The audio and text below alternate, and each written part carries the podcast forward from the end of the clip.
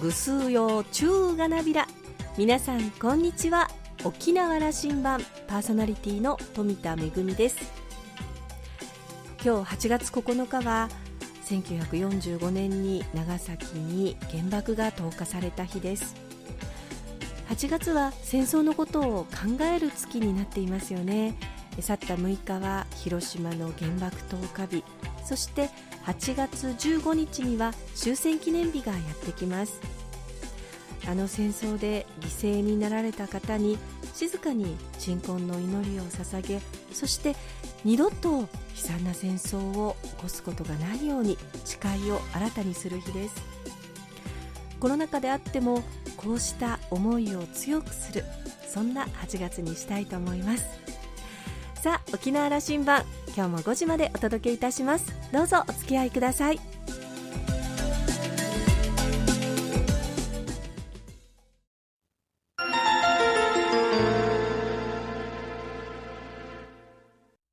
那覇空港のどこかにあると噂のコーラルラウンジ。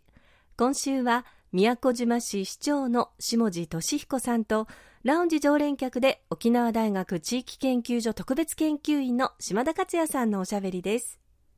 下地さんは1945年生まれ宮古島のご出身です。琉球大学生物学科を卒業後琉球政府沖縄県庁の職員沖縄県宮古市長長などを歴任しました。県庁を退職した後旧グスクベ町助役や沖縄県漁業協同組合連合会会長を経て2009年の市長選挙で初当選。現在は3期目を務めています。下地さんの地元宮古島への思いや3期目の目玉となる政策について2週にわたってお聞きしました。今週はその後編です。それではどうぞ。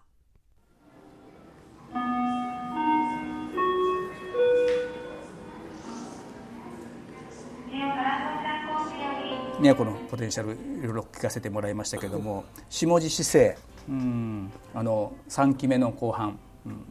の仕上げをし次のステージにということなんだと思うんですけどもあの施政方針読ませてもらいました、はい、うん。まあ、この中から市長の目玉政策、まあ、3つぐらい挙げてもらうと、うん、こういうことだよとお話聞かせてください。うん、あのー、今残されている大きな課題でいうとやっぱり福祉と教育、うん、これが最大の課題に今後なっていくだろうなと思いますね。産業の基盤であれあるいは社会基盤であれもうほぼ整ってまいりましたあとはそれを育てる人そこに住んでる人これが都で住んでよかったなという実感が持てるような政策これが今後の大きな方向性だと思いますね。だから福祉については子どもの問題老人の問題、それからあの障害者の問題等もありますからきめ細かくこれをやるというのが一つとやっぱり教育では人材の育成ですよね、うん、こんな小さな島ですからやっぱり人を育てるということが将来宮古島のあのいろんな知恵者として働いてくれると思いますからやっぱりこれをしっかり今からやっておかなきゃならんと思いますね。教育の話に関しては、うん、あの宮古島市長が語るのはすごく説得力がありましてね、うん、これまでもあの宮古島といえば、その教育子どもたちの教育、そして進学、うん、学ばせるんだということは、僕はもう人一番他の地域と比べてもやっぱず抜けてると思いますよ。あのいい人材出されると、いい学校にも行かせると、はい、一番強いんじゃないですかね。と思うね。だからあのいい教育を受けさせたい、うん、でも島にそういう教育施設がない。だから当該に出すんだというのがまず基本的な考えですね、まあ、これまではね、はい、だからじゃそれをじゃ島内にできるようにすれば一番いいんだろうなというのがあってまずは大学を誘致したいということで、うん、台湾の長英大学というのを誘致するということでまあ、誘致の調印はいたしました。今長英大学は日本の大学のあの文庫を作るということで文部省とあの掛け合っています、まあ、総分相場できると思いますから、まあ、それができればですね私どもとしては今私がここに座っているこの庁舎を長英大学に、これが大学のキャンパスになるんですか？なるんです。と今計画をしております。島の中心で大学がある、世界中の子どもたちが来る宮古の子どもたちもここで学べるこれが一番までいいと。これが一つ、うん、大学だけではダメです。専門学校がいるんですねこれは大学に行かずにすぐあの自分で技術を身につけて社会に出たいと。いうための専門学校。これもこの間調印式をしました。これは宮古のあの中央公民館を全部無償で提供します、はい、改装して観光とリハビリ、うん、語学も含めた形でスタートいたします。ここでやった人が宮古のホテルだとかね、うん、あるいはリハビリの施設介護の施設そういうところに行って当該に出なくてもできるというシステムを作りたい。でももう一つ子どもたちが学力がなければダメなんです、うん、学力の向上をするためにはやっぱり競って学ばなければならないというのが思ってますからこの間やったのがイラブの小学校2校、うん、中学校2校一つの学校にして小中一貫校をやって今進んでいます、うん、城部で4つの中学校を統合するのが来年始まります、質の高い教育を子どもにする。質の高い大学や専門学校に行ってこの島で頑張ってもらう、うん。なるほどこれ統合というのはよく俗に言うとあのところは効率化行政の効率化のための統合だったりするところが多いんですがそれもありますか？効率化ではないんです、うん、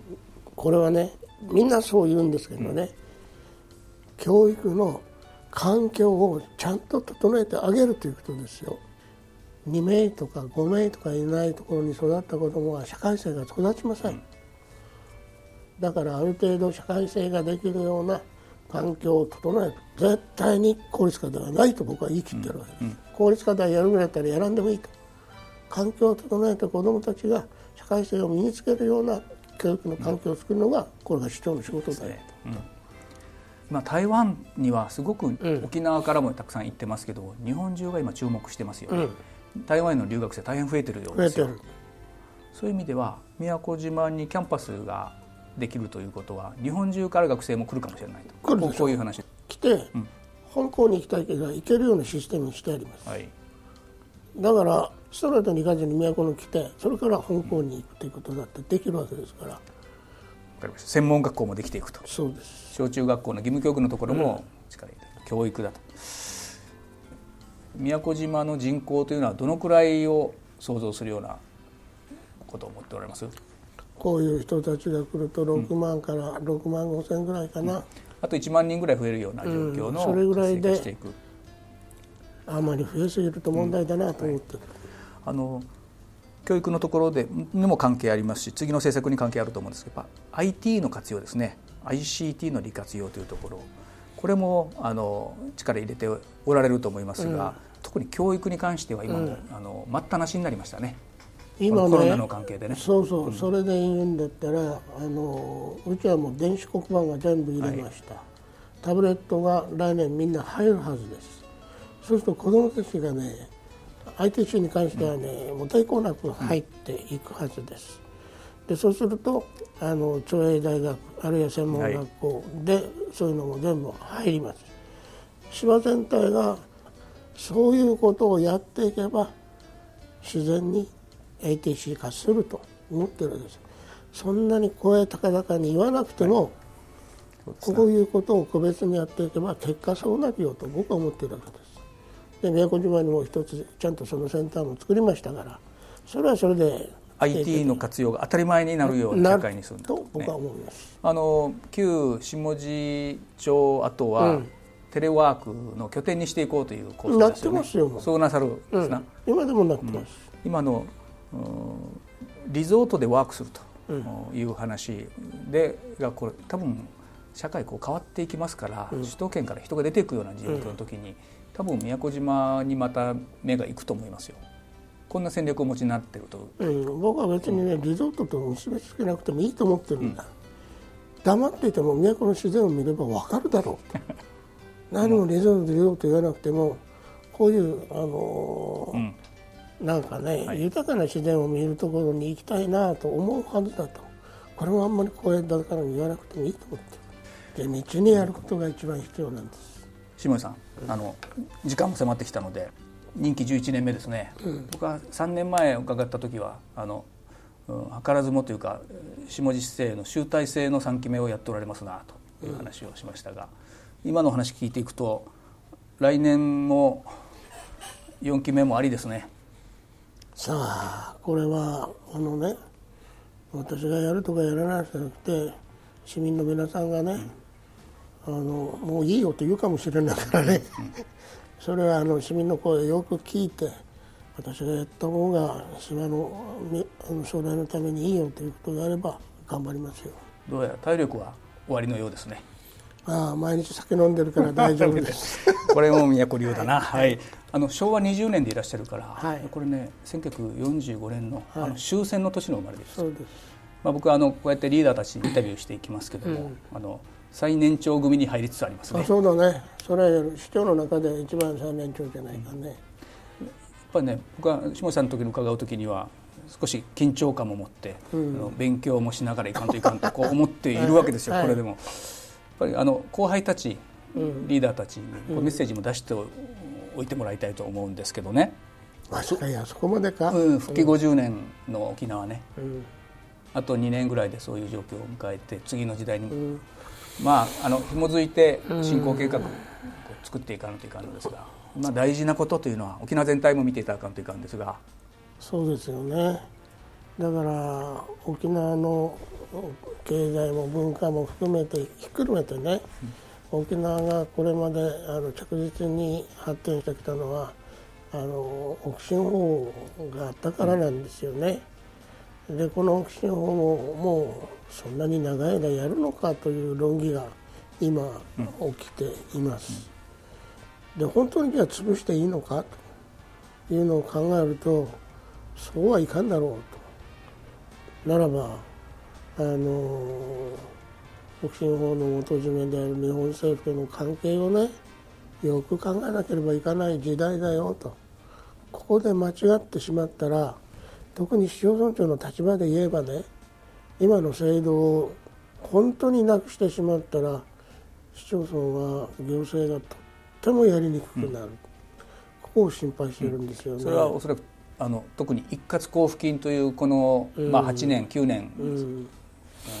あの活用してきた特にそこのところもおっしゃってるんでしょうね。うん、まあそれもあるしあの沖新法にある特別措置ね、うん、3分の2の女性、はい、これもなくなってしまって本土並みという形になると相当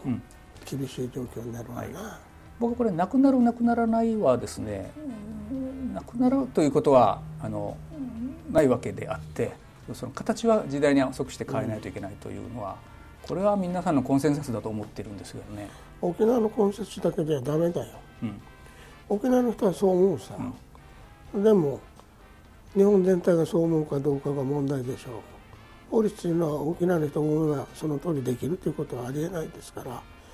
マクロの目で日本全体として沖縄のために今まで通り特別なやり方でいいのかどうかという論議がねもう出てますよ、うん、だから大変なんです本土ではね、うん、本土で出ている、うん。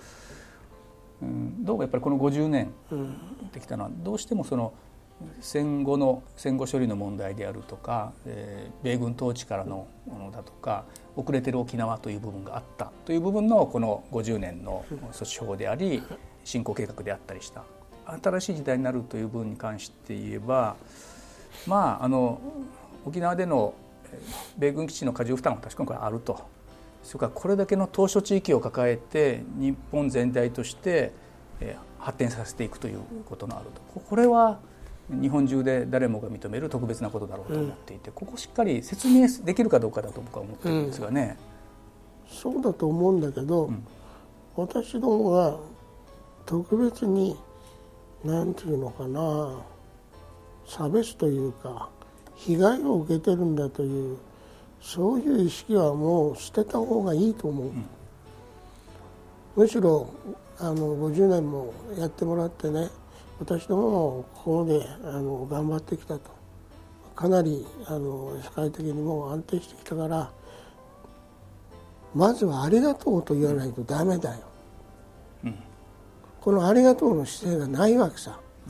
常に要求ばっかりしてるからね。それはダメだと思う。これまで長い間やってきて確かにいろんなのもまだあるけれども良くなったと、うん、これについては感謝しますというまず感謝をしてでもこっちの分だけは何とかしてくれよという言い方じゃないと通じないと思う、一度も知らない沖縄県は感謝の気持ちを。ただただ要求するばかりだから、ダメだよこれは。宮古島次の時代に向けて一言、うん、こういうテーマで、ね、宮古島はね、うん、あの僕はねいろんな政策をやってきてさっき言ったように福祉と教育と医療だと言ったけどこれをやることによってイメージとして一言で言うなら穏やかな島にしたい。これが僕のモットーだ。穏やかな、うん、穏やかっていうのが一番大切だ。地域の均衡のある発展をし、えー、循環型な社会を作っていくという話、うん。うん、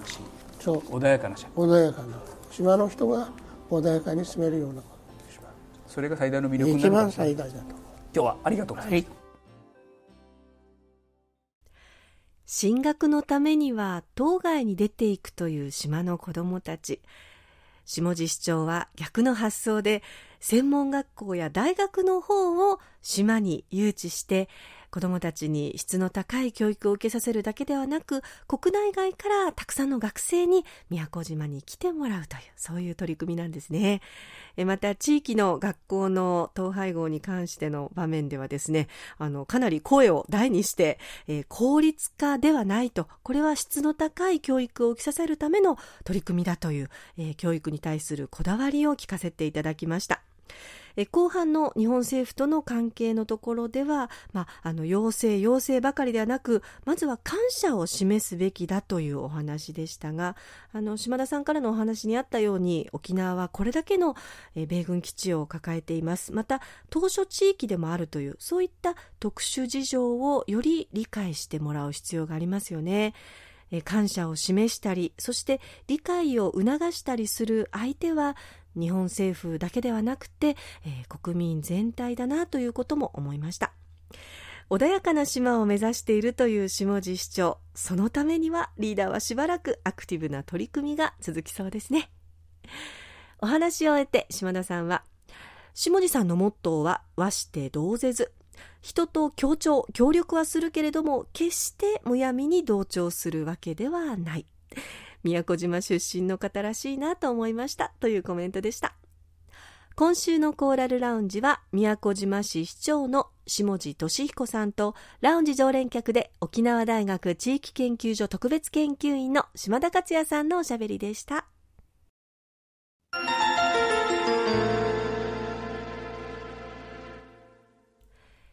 めぐみのあしゃぎだよりのコーナーです。昨日国立劇場沖縄で行われる予定だった琉球舞踊鑑賞教室は県の緊急事態宣言を受けて中止となってしまいました。あの私は案内役を務める予定でとても楽しみにしている公演だったので本当に残念なんですがもともとはですねこの公演春に行われている公演だったんですがここ数年はですね夏休みの時期の開催となって、まあ、そういうこともあって1年で一番子どもたちですとかそれからご家族連れの来場が多いとても賑やかな公演となっているんですよね、えー、残念ながら今年は中止となってしまいましたがぜひあの来年度以降機会があれば皆さんにもご来場いただきたいなというふうに思っています。私たち沖縄の宝である琉球芸能の中の根幹をなすと言ってもいい琉球舞踊の,、まあ、あのスタンダードなナンバーですとかそれから、まあ、あのちょっとイラストとかですねあの解説を交えながら分かりやすくお伝えするという皆さんにお楽しみいただくという講演になっています。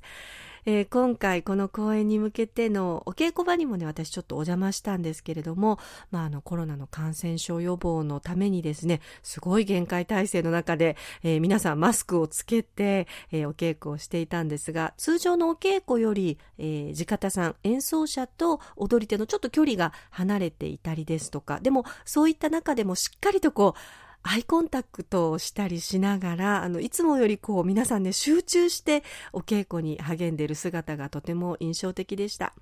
えー、残念ながら今年の公演は中止となってしまいましたが、あの、そういった稽古場で感じたことですとか、今回の公演に向けて実演家の皆さんですとか、そして、あの、指導のね、先生方から伺ったお話は、えー、またの機会にしっかりとお伝えしたいなと思っています。めぐみのあしゃぎだよりのコーナーでした。